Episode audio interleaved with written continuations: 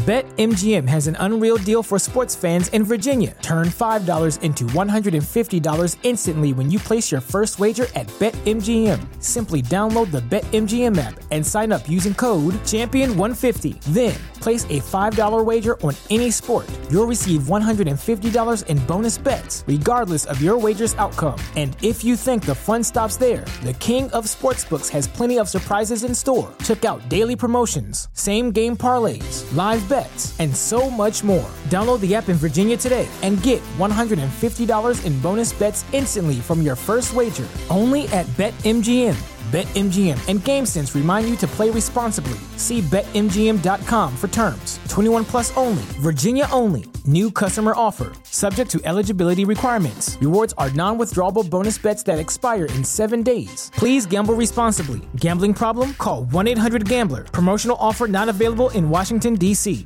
If you enjoy listening to Queerology, then I need your help. Here's why.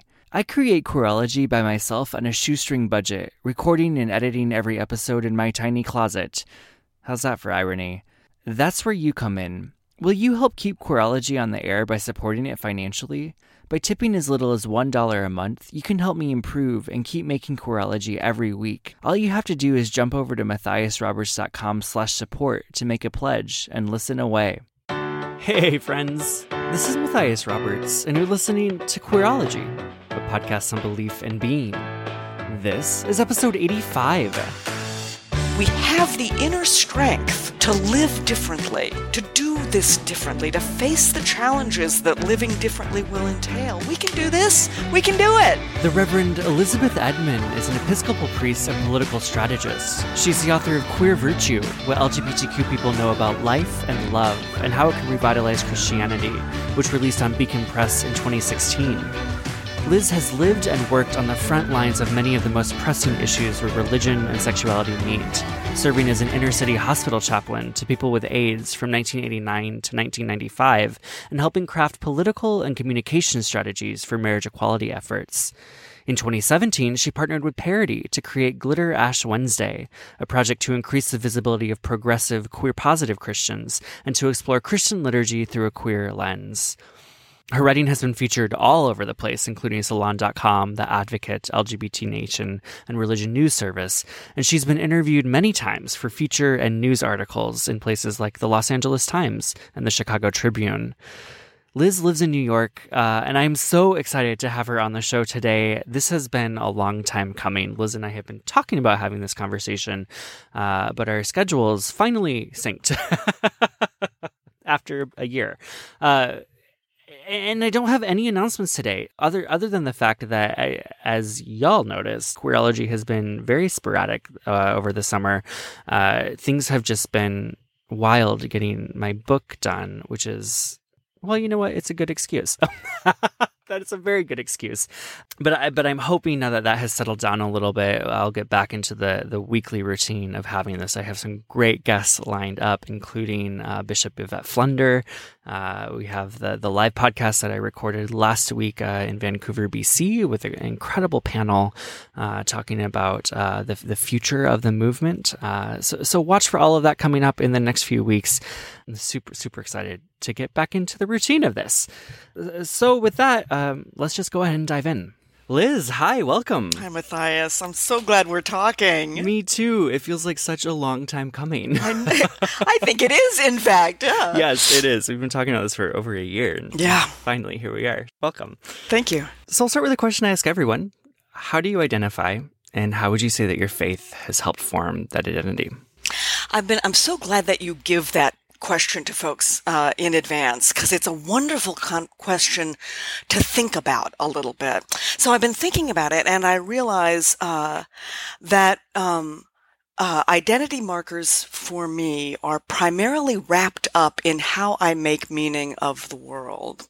So I've got uh, lots of identity markers that I could name, but I've got three particular ones that really stand out in terms of, you know, being lenses for my uptake of everything that's going on around me. Um, uh, the first one is that I am queer. And of course, that's a that's a relational identity. That's a for me a sexual identity marker, um, and uh, and it's an identity that uh, I mean obviously informs things like you know the kinds of sexual relationships that I have and that that sort of thing, but it also is an identity that uh, uh, places me in this sort of disruptive space, you know, in that l- lovely idea of queer theory as, you know, disrupting false binaries, um, and puts me into kind of c- constantly calls me into liminal space, oftentimes marginal space, um, uh, uh, encourages me to listen to other voices on the margins. Um, so that's my that's that's so that's one really important identity marker for me. Another identity marker uh, is that I am a a priest, um, and in Anglicanism, like in uh, Catholicism, priesthood is, is prime. It's not a job so much as it is an identity, and it is an identity that uh, involves. Uh, um, uh, our relationship to the sacred uh, and how to be aware of that and how to invite other people in into that relationship, um, how to understand it, how to talk about it, you know. Um, so those two are really central for me. Uh, my identity as someone who is queer and my identity as as a priest. Um, and then in terms of how I, how I make meaning with those, uh, I'm also there's not a good way to describe this. Um, professionally, I'm a political strategist, but I think in terms of identity, I would say I'm a political animal. Um, and I guess maybe we all are to one degree or another. But um, but I'm constantly uh, uh, asking the question, um, how should we live together? That's like that's the the the central question in um, political theory. You know, what is it? What is a human being? And based on that, how should we live together? Um, so I'm very interested in power dynamics and what's going on with power, how people are interacting, um, and not just people. You know, how is God involved in that? How is the world involved in that? How is nature involved in that? How are other, you know, beings involved in that? Uh, power. Um, so those are three identities that uh, I'm just I'm aware of um, constantly. I mean, I, I feel like your faith probably has threads in, in each of those, one of them being quite obvious, the others definitely as well. I'd be curious about some of those interactions or intersections, maybe. Yeah, I mean that's uh, uh, you know uh, uh, so so the so the book Queer Virtue was born largely of years and years of those three things interacting, with particular attention to the question of how queerness and priesthood interact within me, um, and this just fierce recognition that despite the fact that people have been asking me my entire life, well, how do you reconcile your sexuality with your faith? Like there was, they were already so deeply involved with each other that that question itself made no sense to me. Um, uh, so wait, so you wanted to know? Ask me again. Yeah. Is there a story there? Is there... I, I mean, I would just be curious about. Uh, just kind of how I mean how your faith impacts, influences, weaves in and out of those identities. Um, I mean, it, it's it's very broad. Oh no, it's a it's a great question. I wish I'd th- sort of. I'm, I'm I'm longing right now for a nifty little story to tell you. Mm, come on, Liz, you're a preacher. Like, come up with a nifty little anecdote right now. That's always the challenge of preaching. Like, well, maybe the... I mean, maybe walk me back then to kind of like the awakenings of your queerness and it, was faith an equation in in the equation at that time? Um, did you come to it later in life? Like how how did those things kind of come to be? You know it's part of my life that has been there always always. Like i've been pushing um, uh, boundaries around gender and sexual identity since i was a small child. Um, uh, uh, I tell the story in the book, I think, of um, going sh- uh, sneaker shopping with my mother when I was a little kid, and this would have been in the 1960s. And and at that time, uh, you know, like clothing sections of stores were really clearly demarcated. You know, there was the, the, you know, male people go over here, female people go over here, and people had real clear ideas about how you knew what those distinctions were. I mean, people just took it for granted. But point is, is that, so, so in order to get these sneakers, we had to go into the, you know, the boys section, quote unquote, boys section, people who presented as male at the time. Um, and uh, so I go and I find these sneakers, and they're exactly what I wanted. I was so excited about it. I bring them to my mother, and she she's like, "Fine, fine, fine." And and recall, this is Arkansas in the 1960s. So we take the sneakers uh, up, and the shoe salesman is saying, uh, "Those are boys' shoes." And my mother just went, you know, cut him off, went right past him to say, uh, yes, and and you know, give us that size that you know, size four. Um, uh, but uh, the reason, and I know that's not an obvious face story, unless you knew my mother. My mother uh, was someone who felt God's presence in her life deeply. And there were times when she was uh, uh, kind of conservative. I mean, we were in Arkansas, it was the 1960s. But it always called her into a place of knowing herself. So when these parts of me began to emerge that were um, unconventional, uh, challenging certain conventional ideas about what it would mean, for instance, to be a girl. Um, I got these really clear messages from my mother and and from and from her, her whole family that uh, one, it mattered to tell the truth about that, and two, if it was just part of me and it was clear that it was, that's okay. Be yourself, um, and it was just in ways that are hard for me to articulate even now. It was so clear to me as that as a as a child that that was rooted in a larger sense of uh, truth and meaning that because of our location, because of my mother's faith, for me always was connected to a sense of transcendent reality, God's presence in our lives. You know, telling the truth about who you are, that is a piece of what you do to show God, you made me, and I love your creation, including in me. Mm. Mm, I love that. I, I, mean, you you argue in your book one of like the, the core arguments in queer virtue is that Christianity is like fundamentally fundamentally queer in so much as that it, it transcends boundaries it breaks boundaries um, which is kind of what queerness is I would love to hear a little bit more about that. Like that that feels like I mean to my old Matthias conservative ears, that feels like a scandalous statement. Well, it is a scandalous statement. No, it, it, absolutely is a scandalous statement. Scandalous in the sense that it is uh, that it is disruptive, sort of conventional ideas. Um, and scandalous in the sense that in disrupting conventional ideas about the sacred, about who we are, it pulls us into liminal space that is not necessarily safe in kind of a conventional idea. Um, uh, and yet it is it is it is kind of the safest space we can be if you, you know, cast your lot with uh, our our mysterious transcendent queer uh, God. But that's a little bit sorry. I that gets that, that gets a little not not so clear about what what it means to say that Christianity is inherently queer.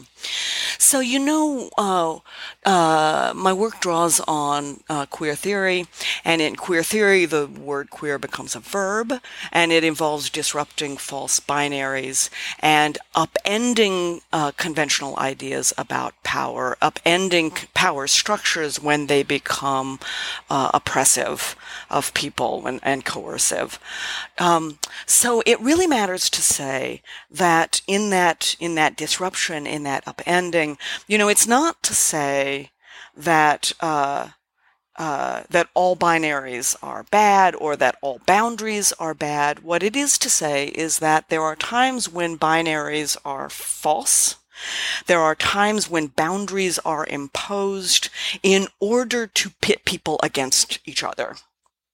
And that's the place where I see uh, the Christian tradition um, particularly as lived and articulated by Jesus and Paul, uh, uh, the the tradition itself constantly challenges us in those moments of antagonism to become aware of who we are, aware of the other person, giving that other person space to name themselves, um, recognizing what it is in that moment that seems to have pitted us against each other, and take that antagonistic energy and intentionally, deliberately put it aside you mentioned Jesus and Paul. Um, I feel like in so many conversations that I have with people in the last 10 years or so, like Paul gets a really bad rap and warranted yeah. some of it.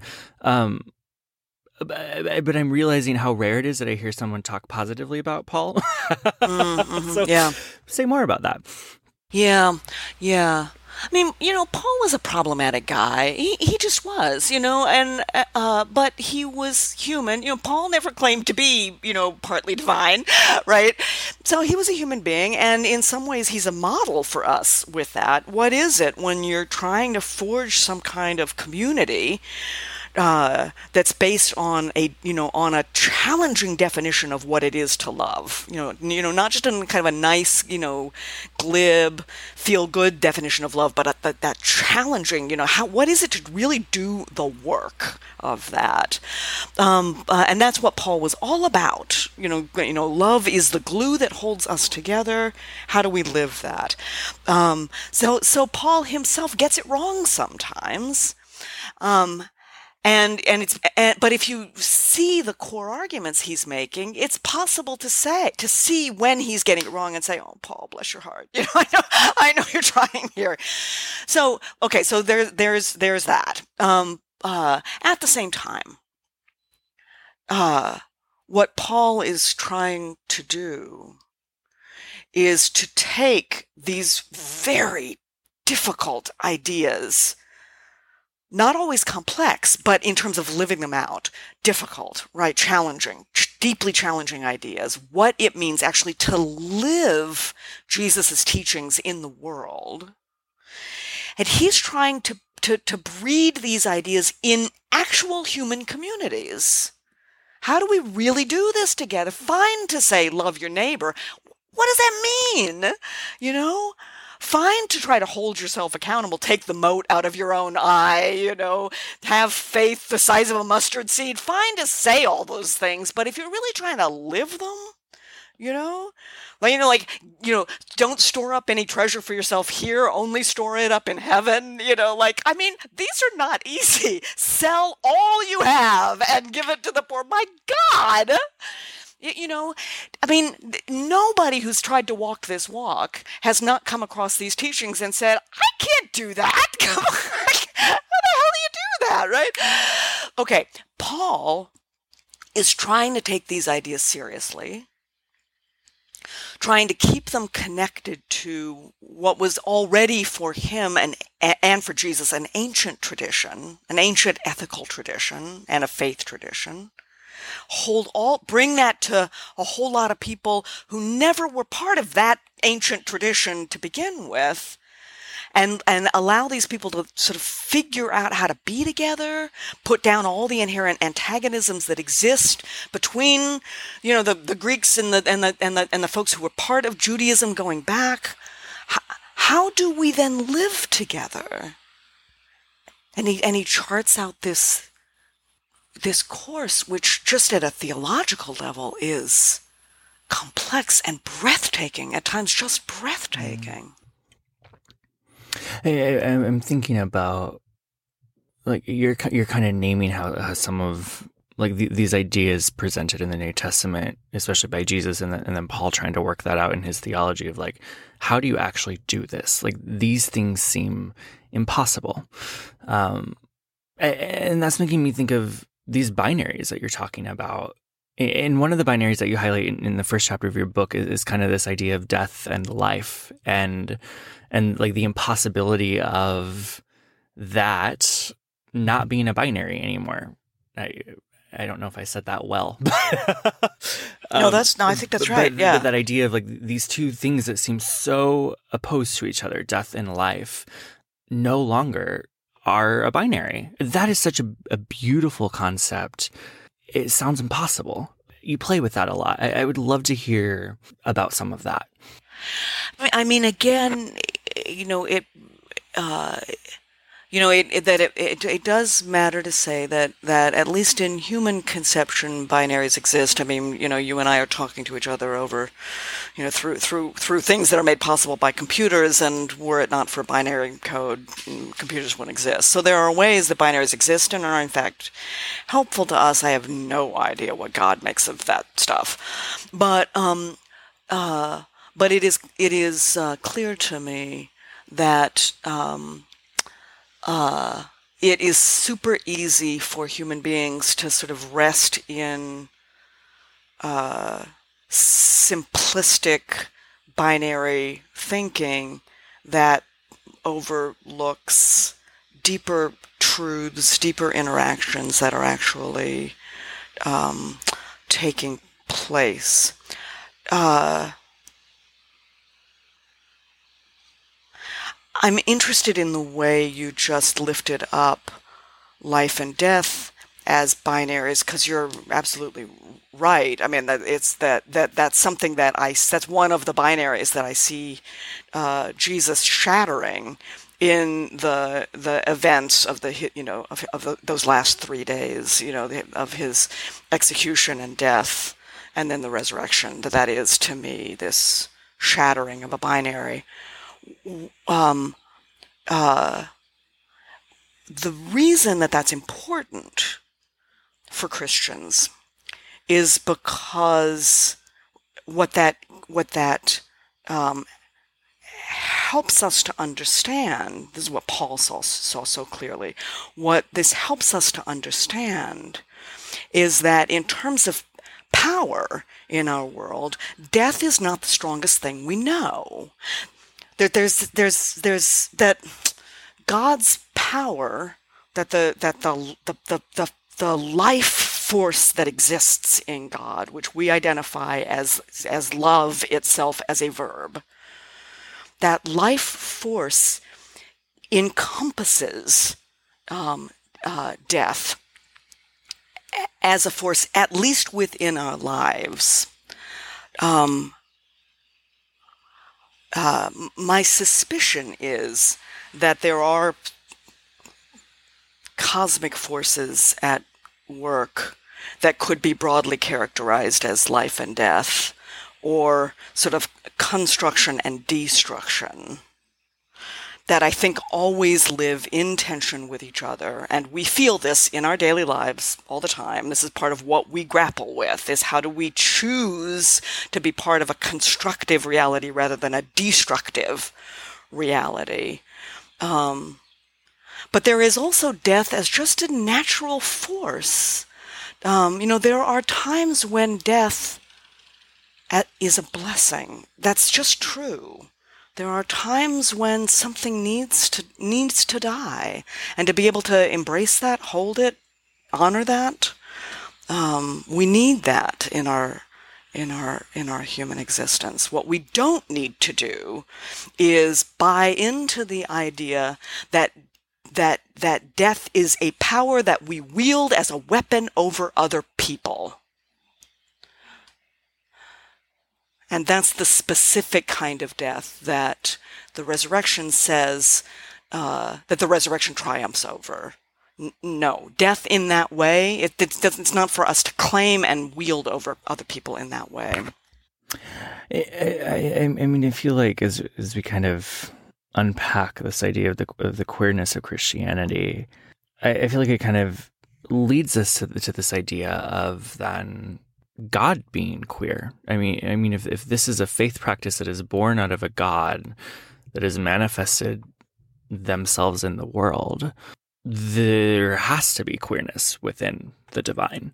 W- would you agree with that? Or oh yeah, yeah, no, hundred percent. I um uh uh uh the fact that we can experience God's presence at all to me is that's just evidence. I mean, and I don't and I don't use like sort of scientific language a lot, but to me it is it is evidence of uh, of of a of a transcendent reality that in, interacts with our lives. Um, uh, in ways that sort of challenge our understanding of our of our corporeal existence.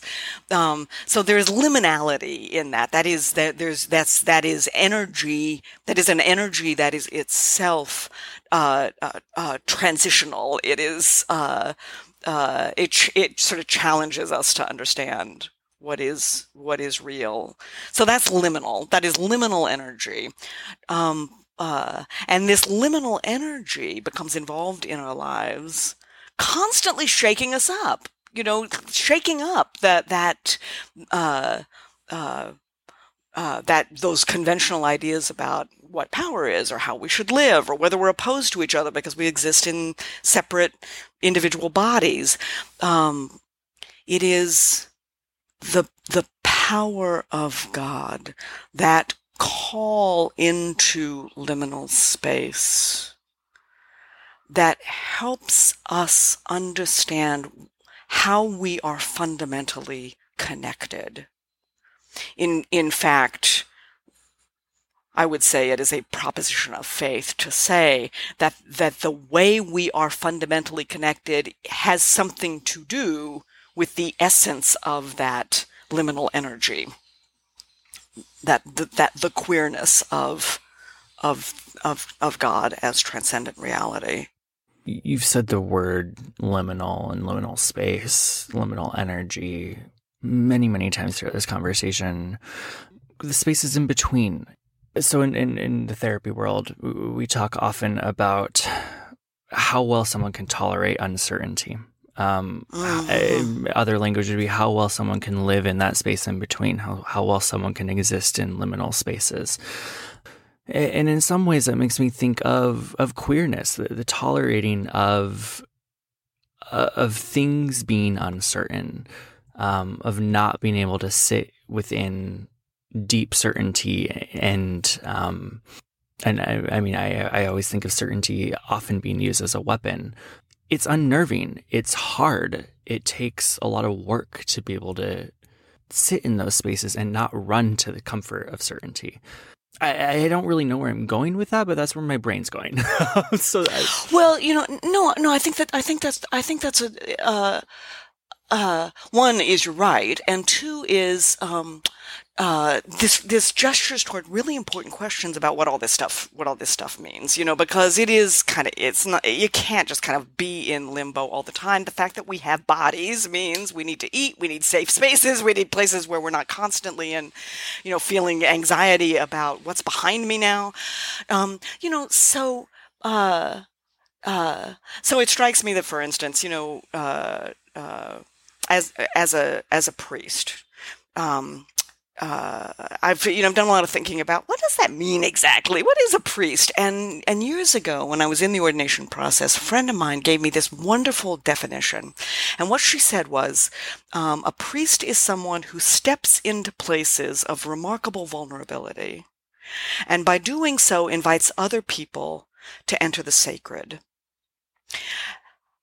Now, so you know, one could say, you know, like in a uh, so that so a, a, priest, I think, is someone who is out in the world, and we're sort of supposed to be aware of that all the time. What is it? What is it to be vulnerable, and how do you model that? You know, one does that in really particular ways. On you know, for Christians on Sunday morning, you know, you go to church, and then and there's this way that that's what we're supposed to be modeling in our in our communities together.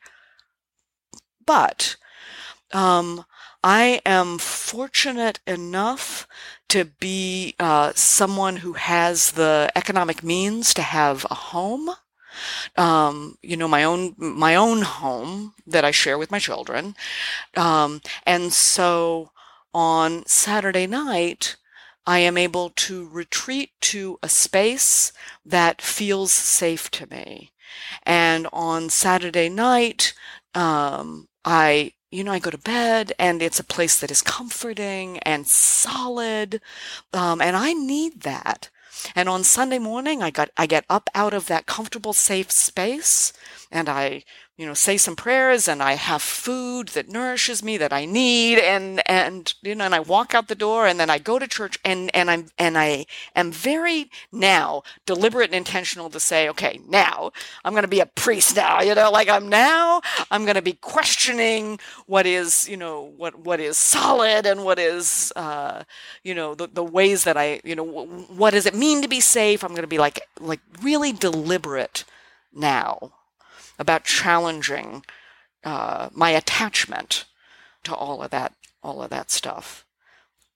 Now, I dare say that is a different way to approach safety than someone who says, those people over there are a threat to us. Therefore, we're going to build a wall and we're going to haul out the biggest weapons we can and we're going to make sure these folks have all the rules stacked against them um, or we're going to lock them up or we're going to you know that um, it's a different way to think about what makes us safe and and it is crystal clear to me that while Christianity does afford ways to establish measures of safety and comfort. There are also ways to seek what people might consider to be safety and comfort that are not acceptable. So that's one. I think that's that's that's part of the challenge of the tradition, is to look at where my where's my comfort coming from? Is it coming at somebody else's expense? And how so? You know, how much? Yeah, because you're kind of highlighting that tension of the, the sense of like we absolutely need safety. we absolutely need some of those things in lives that we can call certain. Um, and what do we do with those? How do we hold those realities? How do we work with those realities within ourselves and within the world? Um, and, and, and undo, going back to what you said, systems of power that that oppress and profit and I mean and so on and so on. I think it, it also matters to say here that uh, in the in the book I have this dialogue with my friend uh, Kat Shigure dos Santos, who is uh, uh, deputy director at the Anti-Violence Project, and Kat observes um, that there is this privileged idea that safety is a given that we are supposed to have safety. Um, I've had the incredible gift um, for for the past year or so. I've been going regularly to a synagogue, uh, CBST, which is the LGBTQ synagogue here in New York, and Sharon Kleinbaum, the rabbi, just reminds us constantly about the need to be grateful all the time. You know, grat- to cultivate gratitude, um, and if you put those two ideas together that safety is not a given and that we're to cultivate gratitude, then the safety that one has should be whatever, in whatever measure you can come up with it, should be something that you don't take for granted and grab hold of, you know, like clutch, you know, but whatever spaces you have that feel safe and comfort, comforting, you know, that should be something that you, you are grateful for aware of the fact that this is not a given. I, you know, I haven't earned this. I haven't anything. It is a gift from God to have a space that I can enter into and feel, oh God, I'm, this is, you know, this is home. And it's such a gift simply to feel that way. You know, you turn that into, you recognize the privilege of that and say, thank you. God, thank you for that. I mean, for some reason, as you as you think about that, my mind is going to the prayers that I would say as a kid before every meal, like that that practice that. I mean, you know, 18 years of that, it feels trite, but I, am I'm now thinking like I haven't prayed before a meal. I haven't said thank you. I haven't had like that gratitude practice. Mm. and I don't know how long. Yeah. And and thinking about how how special that kind of, I mean, when it truly is gratitude. I, I don't know why that that thought popped into my head, but, but you're right. I'm also thinking about Brene Brown and, and her work. I, can I feel like I can barely go an episode without talking about Brene Brown. but but she, she talks about gratitude, building a gratitude practice as being the antidote to that sense of that that kind of feeling of waiting for the other shoe to drop. That like um, yes. That sense of un, of uncertainty and when is this all going to go away? Um, she says practice gratitude. Write down five things that you're grateful for every day and put it in a jar. I, I all of that to say, it feels like gratitude is a really important practice. well, and one of the things that Rabbi Kleinbaum talks about a lot is the fact that gratitude is a survival strategy, that it is necessary um, to survive difficult times. Um, gratitude and joy you have to find you have to find both. You have to cultivate both. Um, you know we're living in such fiercely challenging times right now and such frightening times right now. And pe- people are you know now speculating openly about uh, whether the human race is going to survive this next century. Um, and that's not, you know, that's not a far, it's not far fetched to begin to imagine scenarios where we don't survive or where the, you know, life on the planet doesn't survive. Although I have to say the planet itself is incredibly resilient. And I think we, we will kill ourselves off before we destroy the rest of the life that is built in here. But regardless, the point is is that uh, there are uh, there are forces at work right now. I, I, think a lot about the rise of global fascism right, right now, you know, and, and, and the simple truth is we don't know how bad it's going to get. Um, we, we don't know how much worse, you know, the, the climate is going to have to be before, uh, before before uh, world leaders who are now putting the brakes on efforts to deal with that actually get it together to start really you know addressing the magnitude of what has to happen to try to slow that slow slow down climate change. Um, so uh, uh, how do you survive in the midst of that? How do you stay tuned in enough to continue to be a, a, a to, to, continue to lend positive energy, you know, to try to keep us moving in a in a better direction, or or turn us around in the ways that we're clearly moving in an unhealthy direction. You know, how do we how do we keep at that? And Rabbi Kleinbaum would say, you gotta cultivate gratitude and joy. Wow. I, I mean, in some ways, that feels like another binary. Like, like I'm, I'm thinking about how difficult it is as, as things feel more and more desperate, as things feel more and more catastrophic. Like, like, like kind of when you log into Twitter and it feels like the world is going to shit gratitude feels like the opposite of the feeling that comes up when I'm when I'm browsing my Twitter feed. And so, so in some ways, I'm I'm hearing you say, and and your rabbi say, like we have to find a way to bring those things together and and sit in that. You know, you, you, yeah. I mean, because I because what one of the things that I think gratitude does is it helps you keep a bigger picture in view. Um, I was I can't remember where I was reading this, but I just read this really moving story about uh, uh, a man who um, uh, was separated from his children uh, during the Holocaust, and he sends his children off.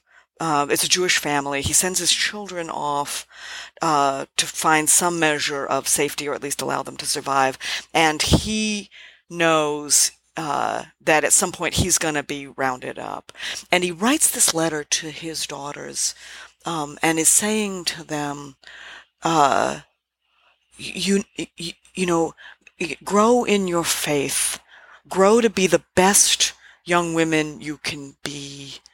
Um, and, and his letter is this just beautiful testament to his faith, encouraging them to rely on their faith and to try to transcend the ugliness and the violence that is around them, to hang on to a bigger picture of what they are caught up in as Jewish people, as human beings. Something bigger is at, is at play here.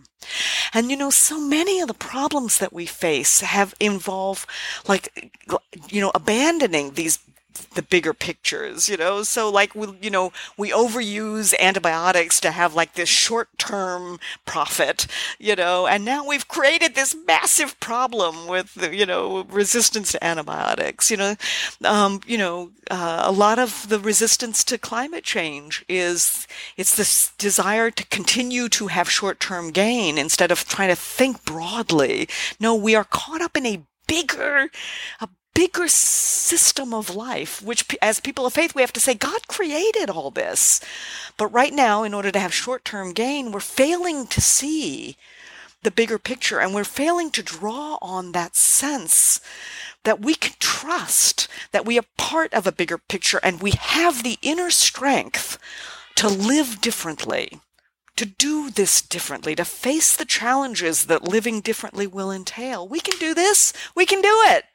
You know? And there's something about cultivating gratitude that I think gives you the intestinal fortitude to say, okay, count me in here. Mm-hmm. I, I, I wonder, maybe to wrap up, like, we're talking and, and, the people who listen to this podcast are, are mostly queer people who have had some interaction with faith at one point or another, whether they still identify that way or not. Um, but there are a lot of people who are, I mean, myself included, who are kind of searching for faith, searching for what that faith looks like, that bigger picture you're talking about. And I, I don't know that I really want to put you on the spot, but you talk about this letter, this, this letter of, of hope, have hope. Um, as a priest, in your, in your priestly function, and as a queer person, what's that hope for you? What what kind of grounds you in that I I can keep going because of this. Um, this is what I hold on to. Um, you know, this is why I love the question that we started with so much. That question, who am I? And and and in, in and in that who am I? What do I know to be real? You know, um, what do I know to be real because it's part of who I am. So, so I come back to what are these identities that I carry around that help me make meaning of of of the world. Um, you know, so there. So I have my my my queer identity, which is inherently relational. You know that that my queerness keeps me connected to others. It uh, others uh, um, who who who discern uh, some iteration of queerness for themselves. Um, as a, whether that's a sexual identity or a religious identity, but there's this connection um, that we feel and that we and that we can cultivate. Priesthood for me is also fiercely relational. Um, uh, and then this business about being a political animal means that I'm constantly engaged in trying to understand what those what those those mean for us. Um, but those relational identities, they give me such hope because they constantly put me in touch with other people with God in ways that challenge me and surprise me. One of the messages that I always want to leave queer people with is the importance of getting in touch with queerness as as a as as an identity, but also as a lens for meaning. Um, queerness as something that makes it possible to uh, to live better, to expect more of ourselves, to feel the value of that, and and to and to share it. We have work to do. This business about understanding you know, I love queerology. I love that you take, you know, the idea of queerness and you blend it with theology to say, what is, you know, queerology? How does it help us to understand who we are? Well, that's what we're called to do. And, and we must do that in relationship with one another. So we, we, so we, you know, I, I feel like I'm just stammering and not No, you- answering this at so all. But good. Matthias, well, the fact that you and I are having this conversation right now, you know, this gives me hope. I love it that you ask these questions, and I love it when we sit down together to, to ask challenging questions. What does this mean about what's going on in our world right now? You know? How does your understanding of it inform my understanding of it? How is God at work in this very conversation to shake me up and help me to say, oh my God, I hadn't even seen it like that before? And that's challenging to who I am. And it's like, it helps me like have the fuel that I need because it's like, wow, that's incredible, you know. And I can now, I can, I can, you know, climb out of the safety of my bed, which brings me comfort, and walk out into the world to find other people and bear each other up and challenge each other, and you know, try to keep it going. So good. Liz, thank you. This was just a treat. So good. Matthias, thank I feel exactly the same way, and thank you, and and and to all the folks who are listening in to to this, you know. Um, uh, you know, thanks to the folks for, who create an audience and who I, you know, I know are having these conversations out there in the world. And if I could do like a virtual blessing, Yes, please. that's what I'm like. I'm literally got my hands out right now. So I just want to say to the folks who are listening, there is a virtual blessing coming your way right now. And Matthias, absolutely to you, bless. You know, thank you for the blessing that this is inviting us all into this conversation. Thank you. You can find Liz over at queervirtue.com. She's on Twitter at Liz underscore Edman. And be sure to go pick up a copy of Queer Virtue. Uh, it's, it's one of my favorite books out there on queer theology. It's so good. Order it now. Read it over the weekend and let me know what you think. Queerology is on Twitter and Instagram at QueerologyPod, or you can tweet me directly at Matthias Roberts. Queerology is produced with support from its listeners. To find out how you can help keep Queerology on the air, head over to matthiasroberts.com slash support. A really easy way to support Queerology is by leaving a rating and a review. Do that right in your podcast app, or head to matthiasroberts.com slash review, and it'll take you right there. As always, I'd love to hear from you. If you have ideas of what you want to hear in the show or just want to say hi, reach out. I'll get back to you. And until next week, y'all, bye.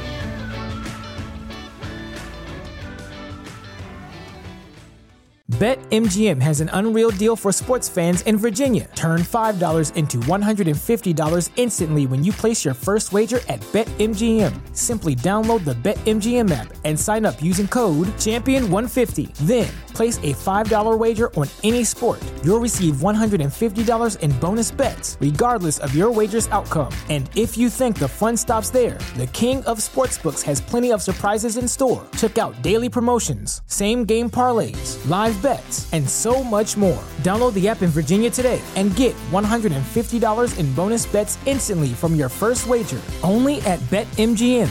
BetMGM and GameSense remind you to play responsibly. See BetMGM.com for terms. 21 plus only, Virginia only. New customer offer, subject to eligibility requirements. Rewards are non withdrawable bonus bets that expire in seven days. Please gamble responsibly. Gambling problem? Call 1 800 Gambler. Promotional offer not available in Washington, D.C.